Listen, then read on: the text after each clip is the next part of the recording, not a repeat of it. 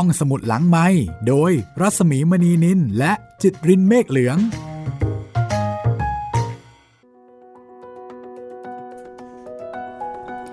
สวัสดีค่ะ ต้อนรับคุณผู้ฟังเข้าสู่ห้องสมุดหลังใหม่นะคะ สวัสดีคุณจิตริน สวัสดีครับพี่หมีครับ มาฟังกันต่อเลย ตอนที่ 3 แล้ว ครับผมปลูกฝันไว้ในแผ่นดิน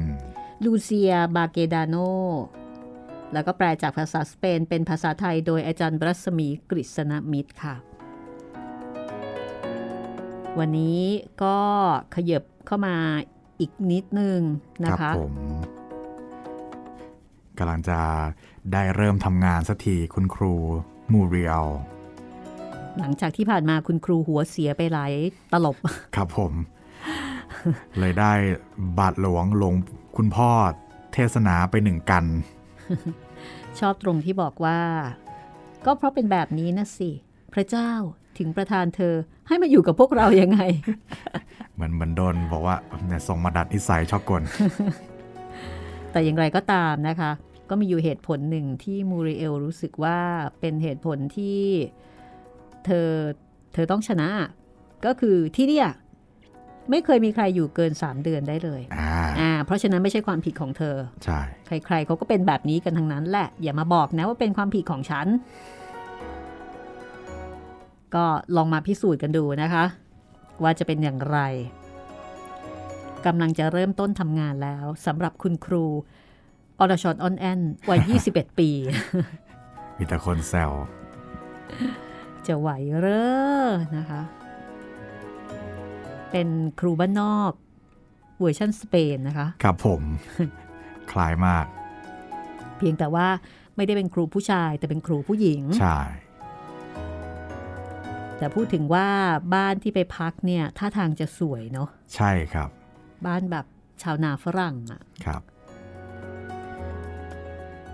เอาละค่ะเดี๋ยววันนี้มาติดตามกันต่อนะคะ ซึ่งคุณผู้ฟังก็สามารถติดตามห้องสมุดหลังใหม่ได้ในหลาย ๆ แพลตฟอร์มค่ะ ครับผมติดตามได้หลากหลายช่องทางนะครับ เว็บไซต์แล้วก็แอปพลิเคชันของไทย PBS Podcast แล้วก็ทาง Spotify Google Podcast Podbean แล้วก็ YouTube Channel ไทย PBS Podcast นะครับ ในช่วงปิดเทอมแบบนี้นะคะ ก็สามารถที่จะชวนเด็กๆ ให้มาฟังใช้บริการห้องสมุดหลังใหม่ได้ รวมไปถึงผู้ใหญ่ผู้สูงอายุที่มีปัญหาสายตา มีปัญหาในเรื่องของการอ่าน หรือว่าขี้เกียจอ่าน ก็อ่านหนังสือโดยการฟังจากห้องสมุดหลังใหม่ได้เลยนะคะ ส่วนทาง YouTube ก็เป็นอีกหนึ่งช่องทางค่ะ ถ้าเกิดว่าใคร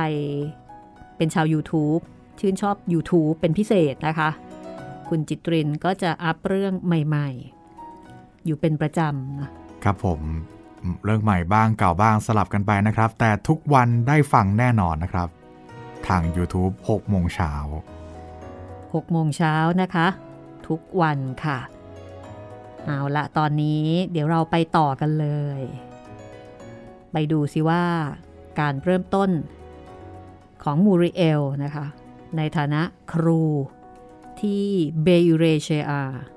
จะเป็นอย่างไรนะคะ จะย่ำแย่กว่าที่คิด หรือว่าจะมีอะไรที่มันพอชูชื่นหัวใจ ว่ามันก็ไม่ได้แย่ซะทีเดียว ติดตามไปพร้อมกับเธอเลยค่ะ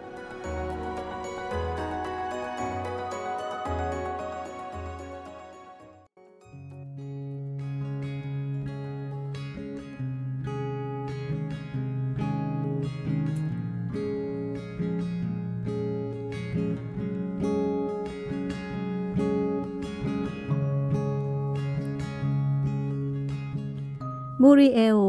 เริ่มทำงาน ด้วยความกระตือรือร้น และในวันนั้น ก็มีหญิงสาวคนหนึ่งที่อายุรุ่นราวคราวเดียวกับเธอมาหา พร้อมแนะนำตัวเองว่า สวัสดีค่ะ ฉันชื่ออานามาริโกยิ เห็นคุณพ่อโคเซมาริบอกว่า เธอทำความสะอาดโรงเรียนคนเดียวโดยไม่มีใครช่วย ฉันก็เลยมาดูเผื่อจะช่วยอะไรได้บ้าง มูริเอลก็ต้อนรับเธอราวกับต้อนรับพระผู้ไทย ช่วยกันถูพื้น เช็ดหน้าต่าง ปัดหยักย่ายทำความสะอาดเพดาน และก็ฝาผนัง จัดโต๊ะเก้าอี้ใหม่ และในตอนบ่าย เมื่อได้ค้อนกับตะปู ที่พี่ชายของอาณามารินำมาให้ ก็ได้ซ่อมแซมอะไรต่อมิอะไรอีกมากมาย มีการติดหลอดไฟใหญ่ขึ้นกว่าเดิม แน่นอน ด้วยเงินของมูริเอล เพราะไม่กล้าไปขอผู้ใหญ่บ้าน ทั้งๆทที่รู้ว่าเทศบาลยังเป็นหนี้อยู่เลย ก็เลยต้องออกเงินไปเอง ส่วนโคมไฟก็ทำจากถังผง หุ้มด้วยผ้าสีสดใส ที่มีลวดยึดอยู่ด้านใน โคมไฟสีน้ำเงินอันเดิมนั้น เธอเอามันออก ตั้งแต่วินาทีแรกที่เห็น แต่พอจับมันหงายขึ้น ก็กลายเป็นแจกันดอกไม้ที่ทันสมัย แล้วก็ไม่เหมือนใครหญิงสาวก็ไม่แน่ใจ ว่าผู้ใหญ่บ้านจะเห็นด้วยหรือไม่กับการเปลี่ยนแปลงครั้งนี้ แต่เธอก็ไม่ได้ไปขออนุญาต ทุกคนในบ้าน พากันชอบใจในสิ่งที่เธอทำมาก ถึงขนาดเปโยและโตมัส เอาไปเล่าให้คนทั้งหมู่บ้านฟังเลยทีเดียว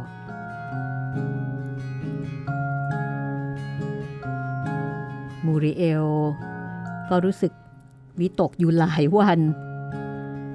กลัวว่าชาวบ้านจะไล่เธอออกจากเบอิเรเชอา เพราะว่าหารกล้าไปเปลี่ยนแปลงโรงเรียนขนาดใหญ่ จากสิ่งที่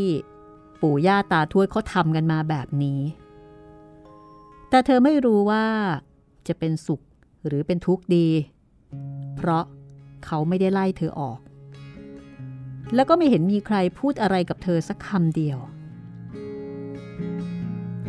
และแล้ววันเปิดเทอมก็มาถึง มูริเอลในฐานะครู ตื่นเต้น ยิ่งกว่าตอนที่แม่พาเธอไปโรงเรียนครั้งแรกซะอีก เธอออกจากบ้าน พร้อมด้วยหนังสือในอ้อมแขนและกุญแจในมือ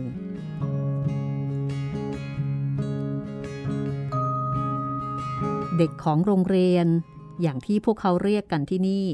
มาถึงตรงเวลา แล้วก็ตื่นเต้นมาก เช่นเดียวกัน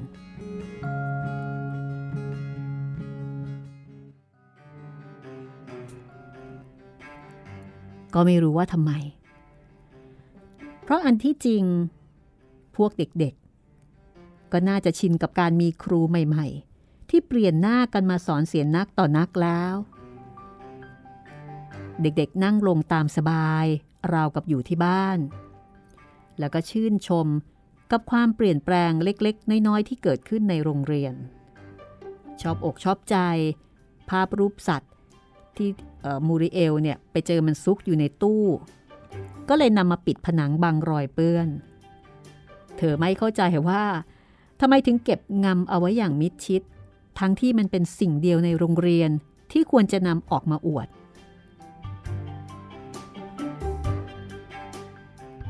โรงเรียนนี้มีนักเรียนทั้งหมด 23 คน และทุกอย่างก็ผ่านไปด้วยดี เธอจัดกลุ่มเด็กๆ ไว้ตามอายุของพวกแกเพื่อจะได้แบ่งงาน และอย่างที่เปโยทำนายเอาไว้ ลูกสาวคนโตแล้วก็คนรองของครอบครัว อิปารากิเร่คือบ้านนี้ไม่มา ไม่มาเลย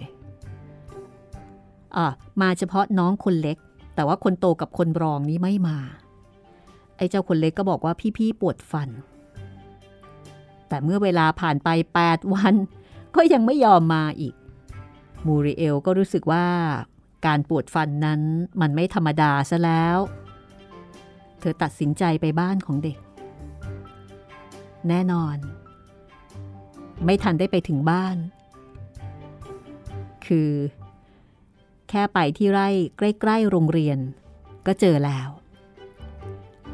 เจอเด็ก แล้วก็เจอพ่อของเด็กอยู่ที่นั่นด้วย และท่าทางก็ไม่แยแสอะไรทั้งสิ้น เด็กหญิงอายุเจ็ดขวบคนหนึ่ง ชื่อมาตาอาริเบ้ก็ขาดเรียนด้วย แต่เด็กทั้งหลายยืนยันว่า มาตาอาริเบ้ไม่เคยมาโรงเรียนเลย และไม่มีใครรู้จักเธอด้วย อย่างไรก็ตาม ในรายชื่อที่ผู้ใหญ่บ้านนำมาให้มูริเอลในวันรุ่งขึ้น ก็มีชื่อมาตาปรากฏอยู่ในนั้นด้วย ทางด้านบาทหลวงก็ช่วยเอารายชื่อจากทะเบียนที่มีอยู่ในวัดมาให้ มูริเอลรู้สึกขอบคุณเป็นอย่างยิ่งแต่ยังคงใช้รายชื่อที่ผู้ใหญ่บ้านอิซาเอียคัดมาให้ด้วยลายมือที่โยเยแบบเด็ก แสดงให้เห็นถึงระดับการศึกษาของเขา แต่ดูก็รู้ว่าเขาตั้งใจทำมาก ซึ่งมูริเอลก็ยังเก็บมันไว้อยู่จนทุกวันนี้อ้าวคุณครูของพวกเรามาแล้ว บาทหลวงทักทาย ตอนที่มูริเอลกลับมากินอาหารกลางวันที่บ้าน ด้วยความเหนื่อยและความหิว แต่ก็ดูมีความสุข ดูท่าทางจะกินคนเดียวหมดนะเนี่ย ไม่เหลืออะไรให้เราแน่เลย ท่านพูดล้อเสียงดัง ขณะที่ตักถั่วให้เธออ้าวเป็นยังไง เธอประสบความสำเร็จกับงานวันแรกไหม อืม ค่ะ ทุกอย่างเลย ดิฉันรู้สึกว่าอืมจับเด็กๆ ใส่กระเป๋ากางเกงได้ โดยไม่ต้องออกแรงมากนัก เด็กชายอายุห้าและหกขวบสองคน ขอดิฉันแต่งงานเรียบร้อยแล้วนะคะ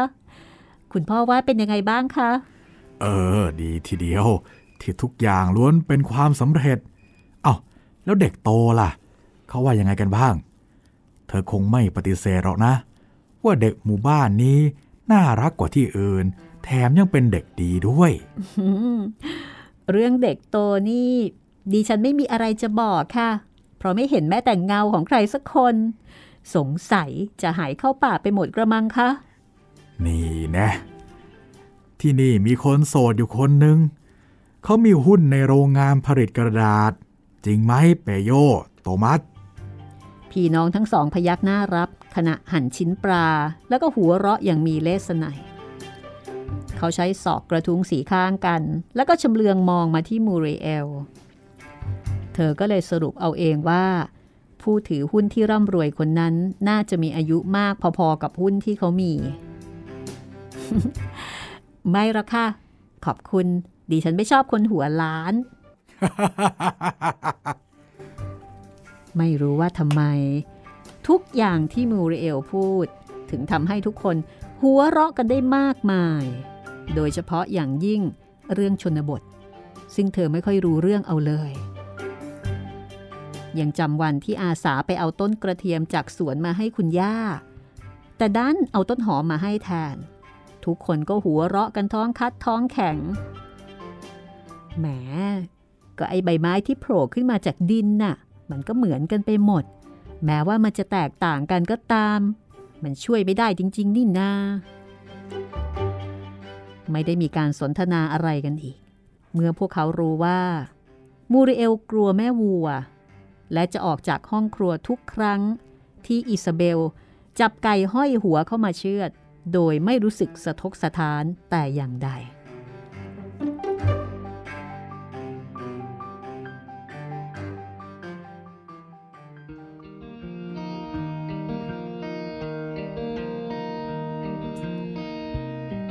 ตอนนี้มูริเอลอยู่ที่เบอิเรเชอามาเดือนครึ่งแล้ว จากที่ตอนแรกกะจะอยู่เพียงแค่เดือนเดียว แต่ไม่รู้เพราะเหตุใด หญิงสาวจึงลืมความตั้งใจเดิม หรือบางทีอาจจะเป็นเพราะว่าเวลาผ่านไปรวดเร็วเราติดปีกบิน เอาเถอะ ไหน ๆ ก็ไหน ๆ ฉันจะอยู่จนถึงคริสต์มาสเลยก็แล้วกัน แล้ววันคืนก็ล่วงผ่าน หญิงสาวไม่รู้สึกถึงความโศกเศร้า หรืออารมณ์เสียแม้แต่น้อย บางสิ่งบางอย่างในตัวเธอ ค่อยๆก่อตัวขึ้น อันที่จริง ก็เธอเองนั่นแหละ ที่เปลี่ยนแปลงไปทีละน้อย ทีละน้อย มีอยู่วันหนึ่งมูริเอลรู้สึกว่าตัวเองสวย และสดใสเป็นพิเศษ แต่ที่เบอิเรเชอานี้ไม่เคยมีใครพูดจาเกี้ยวพาราสีเธอเลย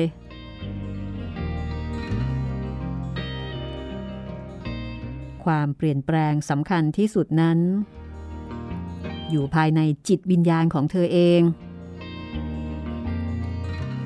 เธอเริ่มคิดถึงพระเจ้าอย่างจริงจัง ว่าถ้าพระองค์ทรงรักเธอ และมีพระประสงค์ที่จะให้เธอรู้จักรัก เธอจะพยายามอดทนแล้วก็อ่อนโยนกับเด็กๆ มันเป็นเรื่องน่าเศร้า ที่เด็กๆไม่สนใจเรียนเลยแม้แต่น้อย ไม่เห็นความจำเป็นและความมหัศจรรย์ของการได้เรียนรู้ เด็กๆที่นี่คิดเพียงว่า โรงเรียนคือสถานที่ที่จะต้องไปขณะยังเล็ก และ จะเลิกไปได้ ก็ต่อเมื่อเขาเป็นประโยชน์กับทางบ้าน บางคนก็ถึงขนาดคิดว่า โรงเรียนเป็นที่ที่เด็กต้องไป เพื่อจะได้ไม่ต้องอยู่สร้างความรำคาญให้กับทางบ้าน และเพื่อแม่จะได้ทำงานสะดวกขึ้น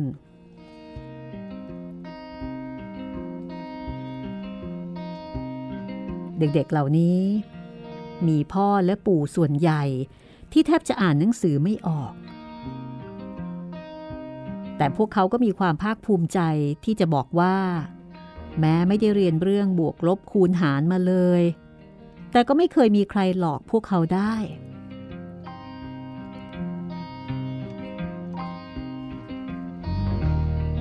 ส่วนเด็กที่โตหน่อย ก็ช่วยงานในเรื่องสวนไร่นา การบ้านที่ต้องทำต่อที่บ้าน มักจะถูกทิ้ง เอาไว้ทำเป็นอันดับสุดท้ายราวกับเป็นส่วนเกินหรือเป็นการพักผ่อน เพราะสิ่งแรกที่ต้องให้ความสำคัญก็คือการเก็บพืชผลในท้องทุ่ง การต้อนฝูงแกะเข้าคอก การขี่จักรยานไปส่งนมและเนยแข็งให้โรงแรมที่อยู่อีกหมู่บ้านหนึ่ง หรือบางทีก็ต้องช่วยพ่อช่วยลุง หรือปู่หว่านเมล็ดพันธุ์ เมื่อปฏิบัติภารกิจของครอบครัวทุกอย่างจนเสร็จสิ้นแล้วนั่นแหละ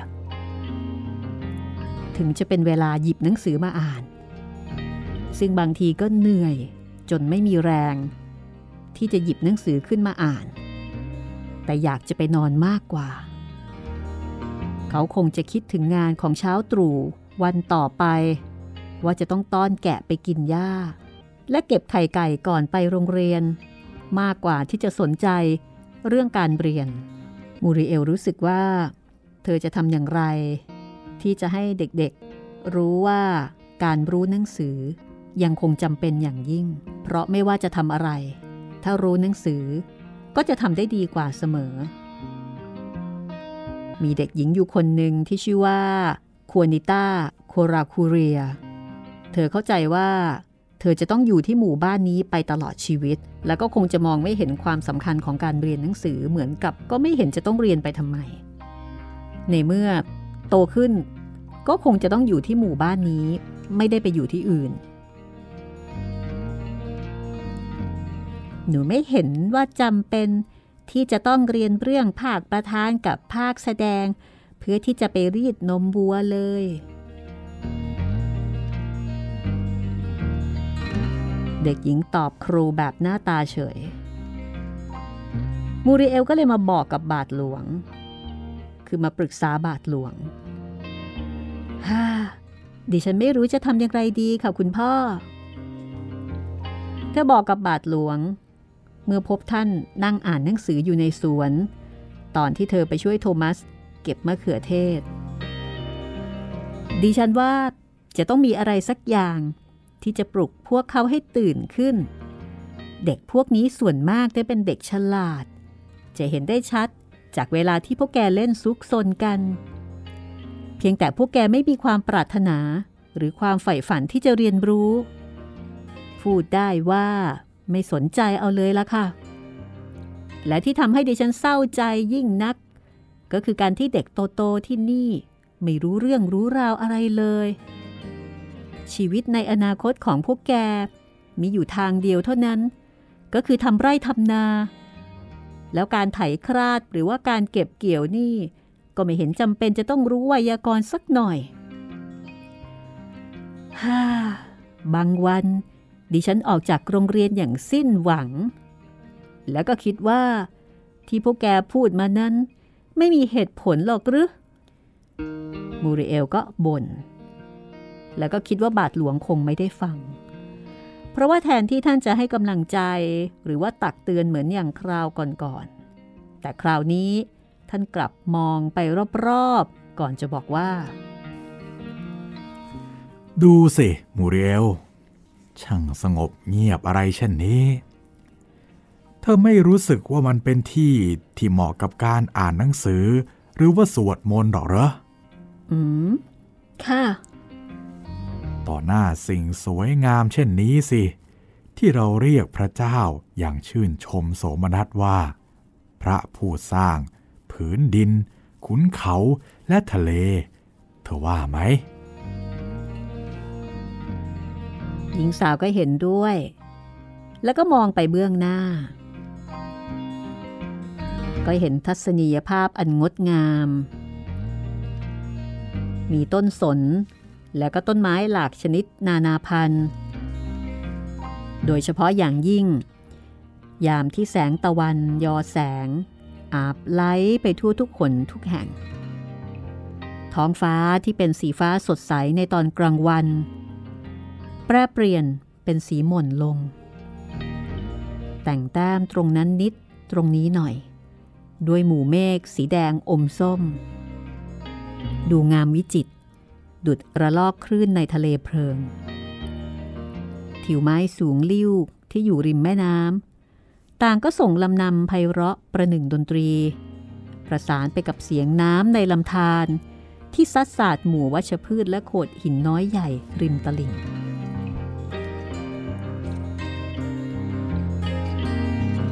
บาทหลวงไม่ได้ชี้ให้เธอดูทัศนียภาพที่สวยงามเหล่านั้น ทว่ากลับชี้ไปยังท้องทุ่งทางขวามือ มูริเอลมองเห็นผืนดินที่ปราศจากต้นไม้ ดอกไม้ หรือแม้แต่วัชพืช ราวกับเพิ่งจะประสบกับแผ่นดินไหวมา เธอเห็นท้องทุ่งนั่นไหมมูริเอล ไม่สวยอย่างที่อื่น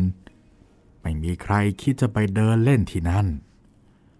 พ่อเองก็คงไม่คิดจะไปนั่งเล่น หรือว่านอนอ่านหนังสือ พ่อว่ามันทำให้ทัศนียภาพเลวลงด้วยซ้ำไป ถึงอย่างนั้น ชาวบ้านก็ได้เตรียมผืนดินนั้นไว้เพื่อการหวาน ที่ที่ว่างเปล่าและแห้งแล้งนี้ รอคอยมือที่อบอวนไปด้วยความรักมาสัมผัส และหวานเมล็ดพันธุ์ลงไปในรอยไถ และหลังจากนั้นก็ให้รู้จักรอคอย เธอรู้สึกว่าความเปรียบของคุณพ่อบาทหลวงช่างจับใจนัก เธอมีสีหน้าสดชื่นขึ้น คุณพ่อเองก็กำลังยิ้มเช่นเดียวกัน เธอก็ต้องทำเช่นเดียวกันนะ เตรียมดิน ใส่ปุ๋ย และหว่านเมล็ดพันธุ์ จากนั้นก็รอคอย ถ้าผืนดินพร้อม และได้รับการดูแลเป็นอย่างดีเมล็ดพันธุ์ทุกเมล็ด ก็จะงอกงามและให้ผล แต่เธออย่าลืมนะ ว่าการหว่านเขาทำกันตอนต้นฤดูหนาว แล้วไปเก็บเกี่ยวเอาปลายฤดูร้อน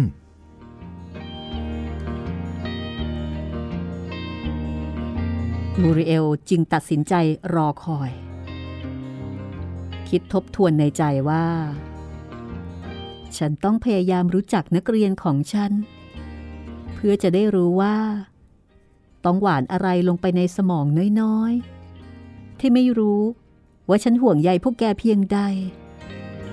ฮ่าเด็กเหล่านั้นท่องสูตรคูณไป พร้อมๆกับเล็งที่จะคว้างก้อนกระดาษ ให้ถูกหูซ้ายของเพื่อน ซึ่งนั่งอยู่สองแถวหน้า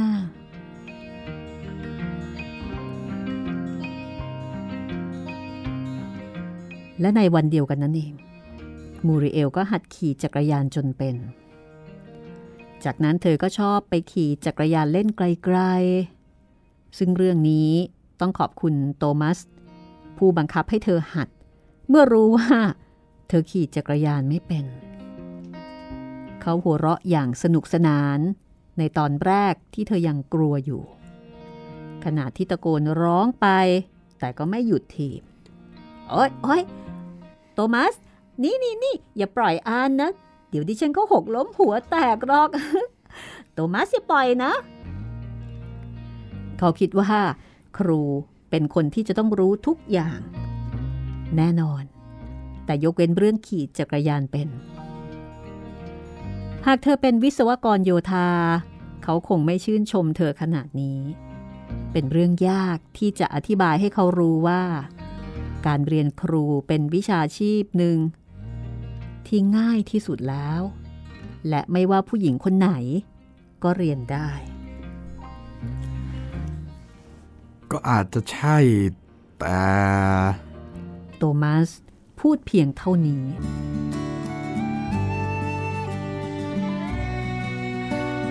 เมื่อขี่จักรยานเป็นแล้ว มูริเอลก็สนุกกับมันมาก ถึงกับเขียนจดหมายไปอ้อนที่บ้าน บอกว่า เธอจะต้องไปบ้านผู้ปกครองของนักเรียนหลายคนที่อยู่ไกลออกไปจากหมู่บ้าน เธอจึงน่าจะมีจักรยานสักคัน เธออธิบายเพิ่มเติม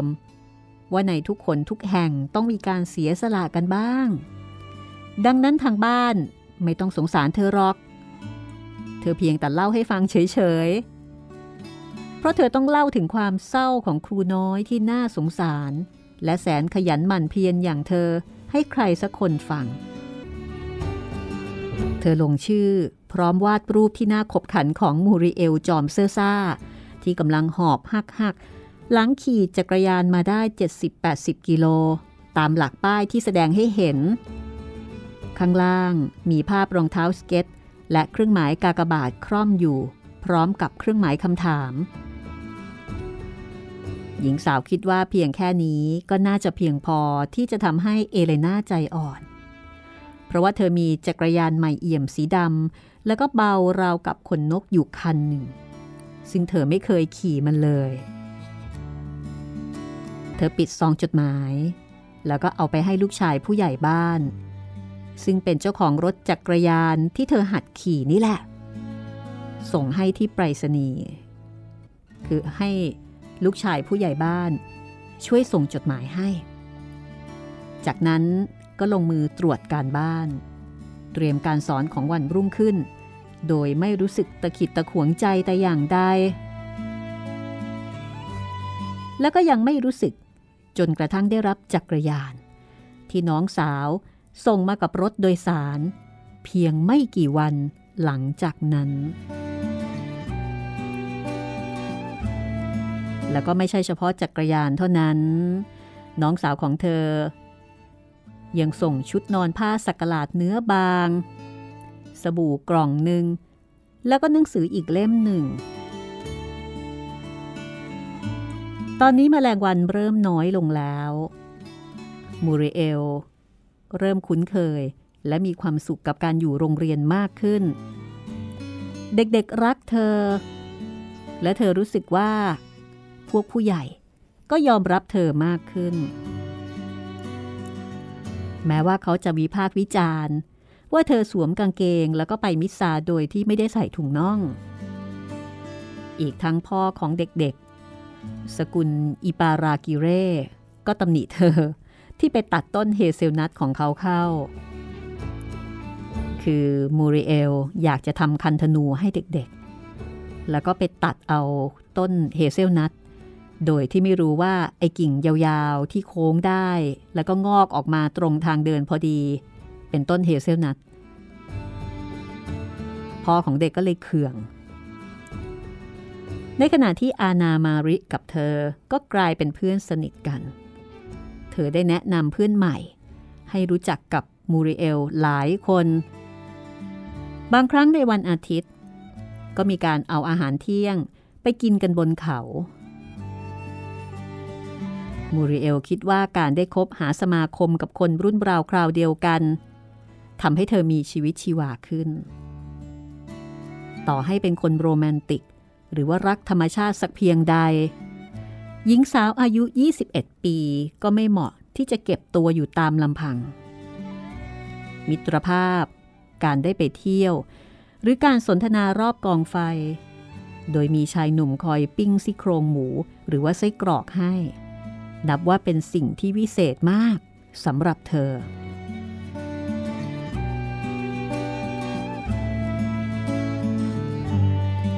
มีหมอคนหนึ่ง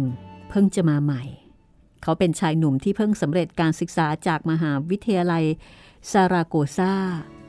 แล้วก็มาอยู่ที่หมู่บ้านได้ไม่นาน เขาเป็นคนน่ารัก แล้วก็ร่าเริง เขามักจะทำให้ทุกคนได้หัวเราะ เพราะว่าเขาชอบกินเนื้อย่าง โดยแกล้งทำท่านั่งคุกเข่ากับพื้น แล้วก็เห่าอย่างสุนัข มูริเอล สนิทกับหมอคนนี้ บางครั้งก็ไปขี่จักรยานเล่นตามลำพัง และบางครั้งก็ไปกินอาหารว่าง แถวใกล้หมู่บ้าน แต่คนที่เธอสนิทด้วยมากที่สุดอย่างไม่ต้องสงสัย ก็คืออานามาริ และก็เฟมินโกยิ เพราะว่าชอบทำอะไรคล้ายๆกัน เช่น บ่ายวันอาทิตย์หนึ่งที่ฝนตก มูริเอลอยู่บ้านของพวกเขาตลอดบ่าย อานามาริเคยอยู่โรงเรียนประจำของคณะนักบวชโดมินิกัน และก็เคยหัดเรียนเปียโนจนเล่นได้ดีจากที่นั่น ส่วนพี่ชายของอานามาริก็เล่นกีตาร์พ่อและลุงเล่นหีบเพลงชัก พวกเขาจึงตั้งวงคอนเสิร์ตได้สบายๆในขณะที่มูริเอลซึ่งเล่นอะไรก็ไม่เป็น แถมยังร้องเพลงได้แย่มากอีกด้วย จึงพอใจที่จะฟังแล้วก็เต้นรำนิดหน่อย หากมีใครอยากเต้นรำ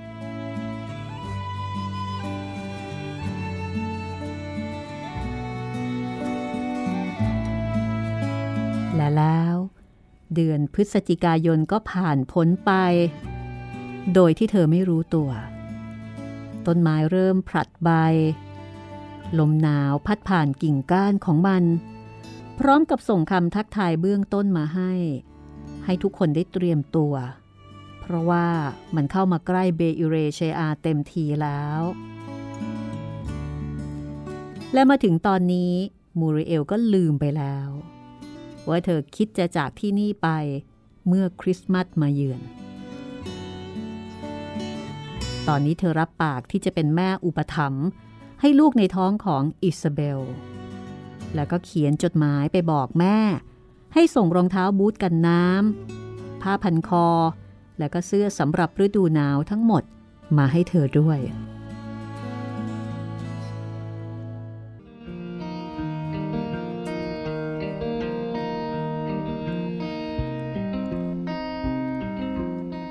หิมะตกครั้งแรก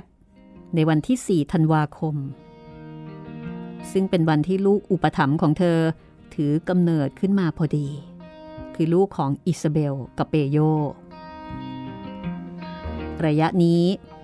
ขี่จักรยานขึ้นเขาไม่ได้อีกแล้ว ในตอนเช้าๆ มูริเอลแทบไม่อยากลุกจากที่นอนอันอบอุ่น เพราะว่าอากาศหนาวมาก ที่โรงเรียนจะต้องคอยสุมฟืนใส่เตาผิง เพื่อที่จะได้ความอบอุ่นอย่างเพียงพอ เธอต้องจัดการให้เสร็จก่อนที่เด็กๆจะมา เพราะทุกอย่างในโรงเรียนนี้ทั้งเก่าและโทรมจึงมีควันไฟมาก เด็กๆเองก็เป็นหวัดด้วยทั้งห้อง จึงมีแต่เสียงไอขมไปหมด อย่างไรก็ตาม มูริเอลรู้สึกสบายใจแล้วก็มีความสุข เทศกาลคริสต์มาสกำลังจะมาเยือน อากาศและตัวหมู่บ้านก็อยู่ในบรรยากาศของเทศกาลคริสต์มาสทั่วทั้งหมู่บ้านดูประหนึ่งถ้ำพระกุมารที่วิจิตรงดงาม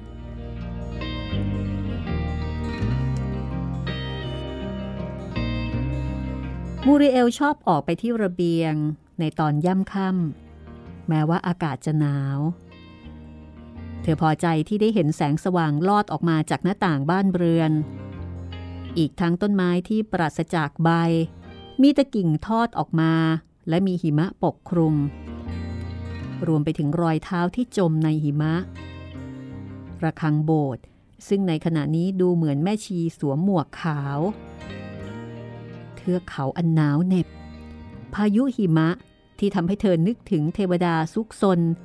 ที่ชวนกันคว้างปลาลูกอมเม็ดเล็ก ๆ สีขาว นับร้อย นับพันเม็ด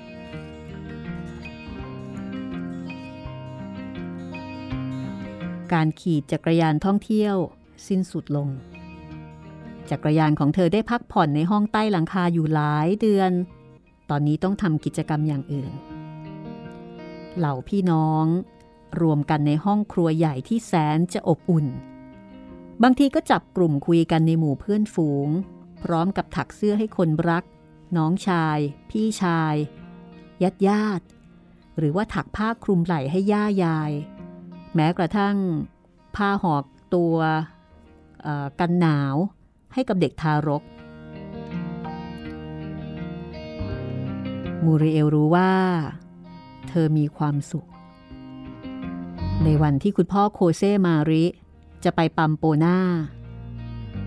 แต่แล้วก็ต้องกลับมาหลังจากที่ออกไปเพียงครู่เดียว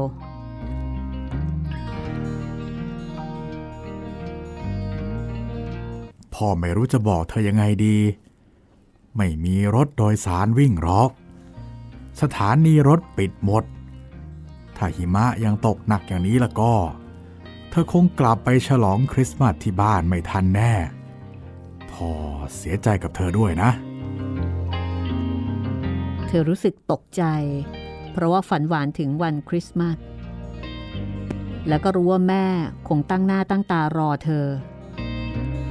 เธอไม่ลืมภาพแม่น้ำตาคลอตอนส่งเธอมาที่นี่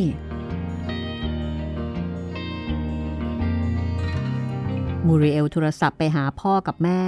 จากบ้านของโกยิ พอได้ยินเสียงพ่อแม่ เธอก็ยิ่งสะเทือนใจ พ่อถามเธอว่า ไม่มีใครในบูบ้านบ้างเลยเหรอ ที่มีรถสมบุกสมบันสักคันหนึ่งนะ น่าสงสารพ่อจริง ๆ พ่อช่างไม่รู้เลยว่าที่เบอิเรเชอานั้น แม้แต่หมอ ยังมีแค่รถเซียดหกร้อยเล็กๆ เท่านั้น เธอก็พยายามพูดให้กำลังใจพ่อกับแม่ว่า เออบางทีอากาศอาจจะดีขึ้นก็ได้ค่ะ แล้วถ้าเกิดว่าเป็นแบบนั้นก็คงจะกลับไปฉลองปีใหม่ได้ มูริเอลเดินกลับบ้าน หลังจากโทรศัพท์คุยกับพ่อแม่ เธอคิดในใจว่า บางทีอาจจะเป็นการดีที่ต้องเป็นเช่นนี้ เพราะว่า ถ้าเธอกลับบ้าน เธออาจจะไม่กลับมาที่นี่เลยอีกก็ได้ และการงานที่เริ่มลงตัว รวมทั้งความสงบภายในจิตใจของเธอ ก็จะต้องพลอยมาลายหายไปด้วย อเริ่มรักเบอิเรเชอา เธออยากจะเป็นส่วนหนึ่งของหมู่บ้าน ของผู้คนและวัฒนธรรมที่นี่ เธอไม่อยากกลับไปสู่ความไม่รู้เหมือนเก่า ความไม่รู้ที่ทำให้เธอไม่สามารถแยกกิ่งเฮเซลนัทจากกิ่งไม้ชนิดอื่นได้ เพียงเพราะมันทั้งอ่อนแล้วก็ดีเหมือนกัน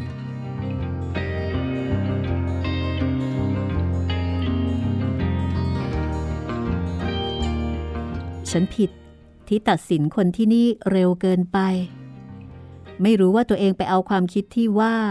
ชาวเบอิเรเชอาเป็นคนหยาบกระด้างไม่อ่อนโยน แล้วก็ไร้การศึกษามาจากไหนกัน ตอนนี้คุณย่ารอฉันที่บ้านทุกวันหลังเลิกเรียน พร้อมกับช็อกโกแลตร้อนๆซึ่งมูเรเอลก็จะรับมาดื่มด้วยความขอบคุณยิ่ง และยังมีบาทหลวงโคเซมาริ ซึ่งมาช่วยงานเธอทุกวัน เสิร์ฟอาหารให้เธอก่อนใครในโต๊ะ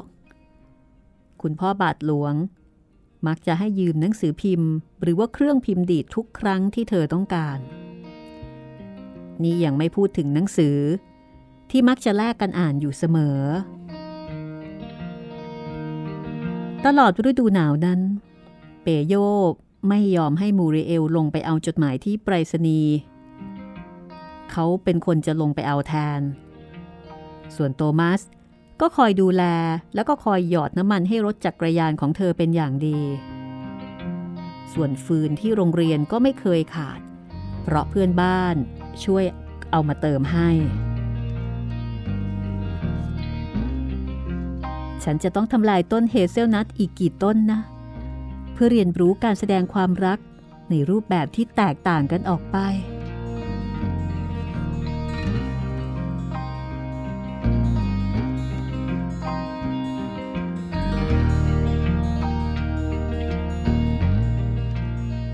คริสต์มาสนี้ บ้านของเปโยและโตมัส มีถ้ำพระกุมารที่สวยงาม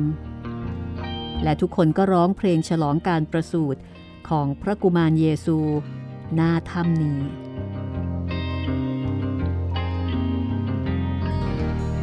เธอรู้สึกขอบคุณและละอายใจ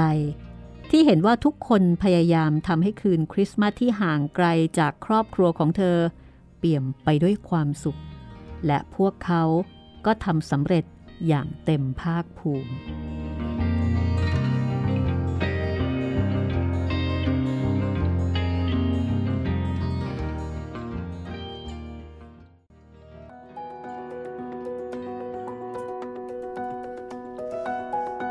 ทุกสิ่งทุกอย่างก็เปลี่ยนแปลงไปอย่างรวดเร็วเนาะหน้ามือเป็นหลังมือเลย ครับผมจากเกลียดเกลียดตอนนี้หลงรักเข้าแล้ว ขนาดจะกลับบ้านยังไม่อยากจะไปเลย แต่ก็ด้วยด้วยความที่กลับไม่ได้ด้วยแหละมะ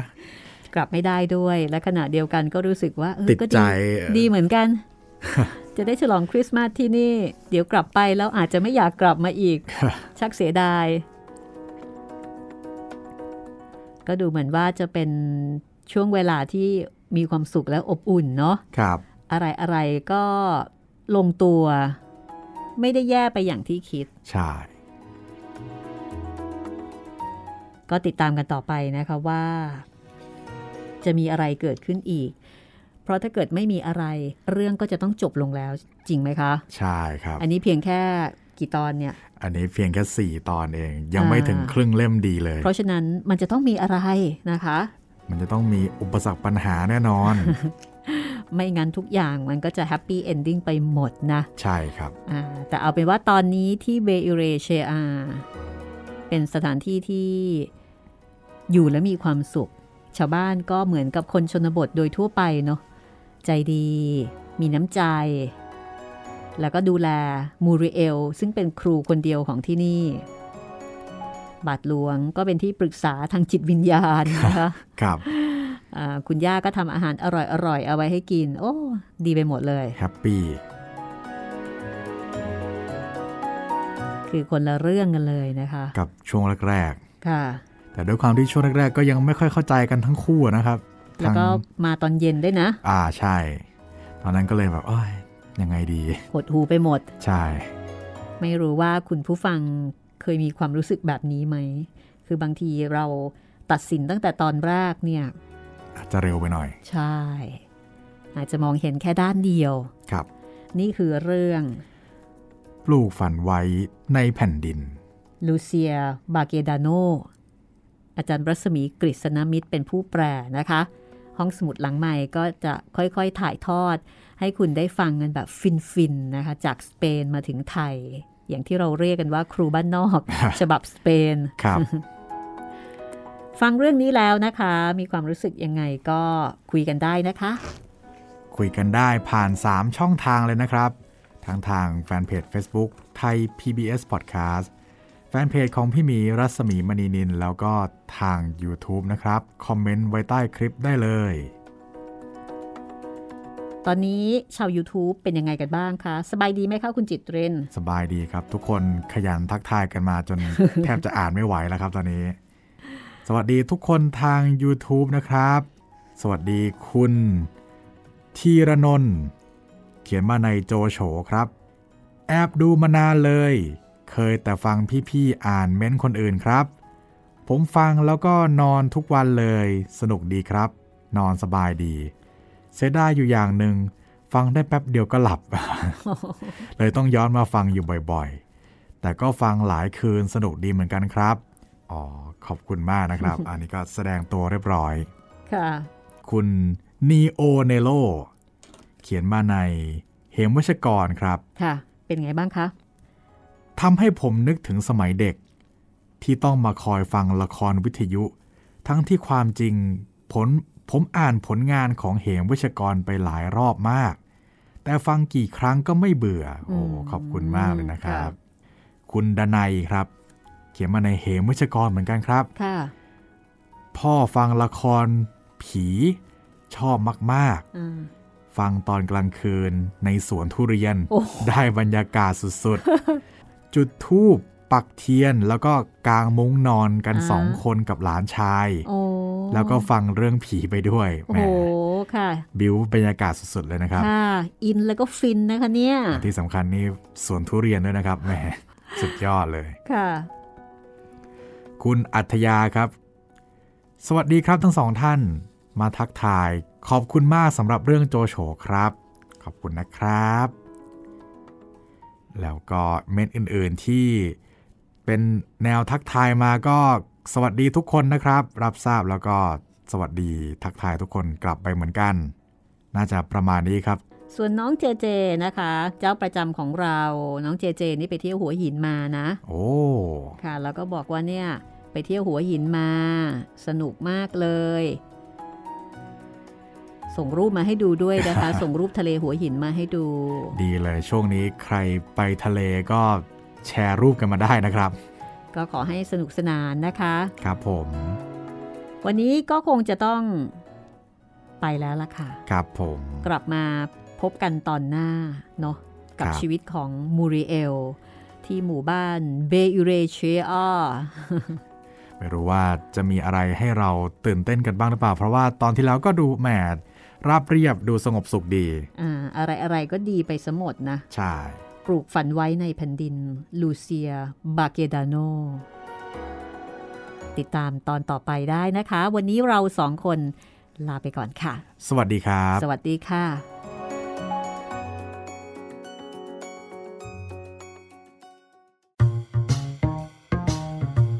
ห้องสมุดหลังไม้โดยรัสมีมณีนินและจิตรินเมฆเหลือง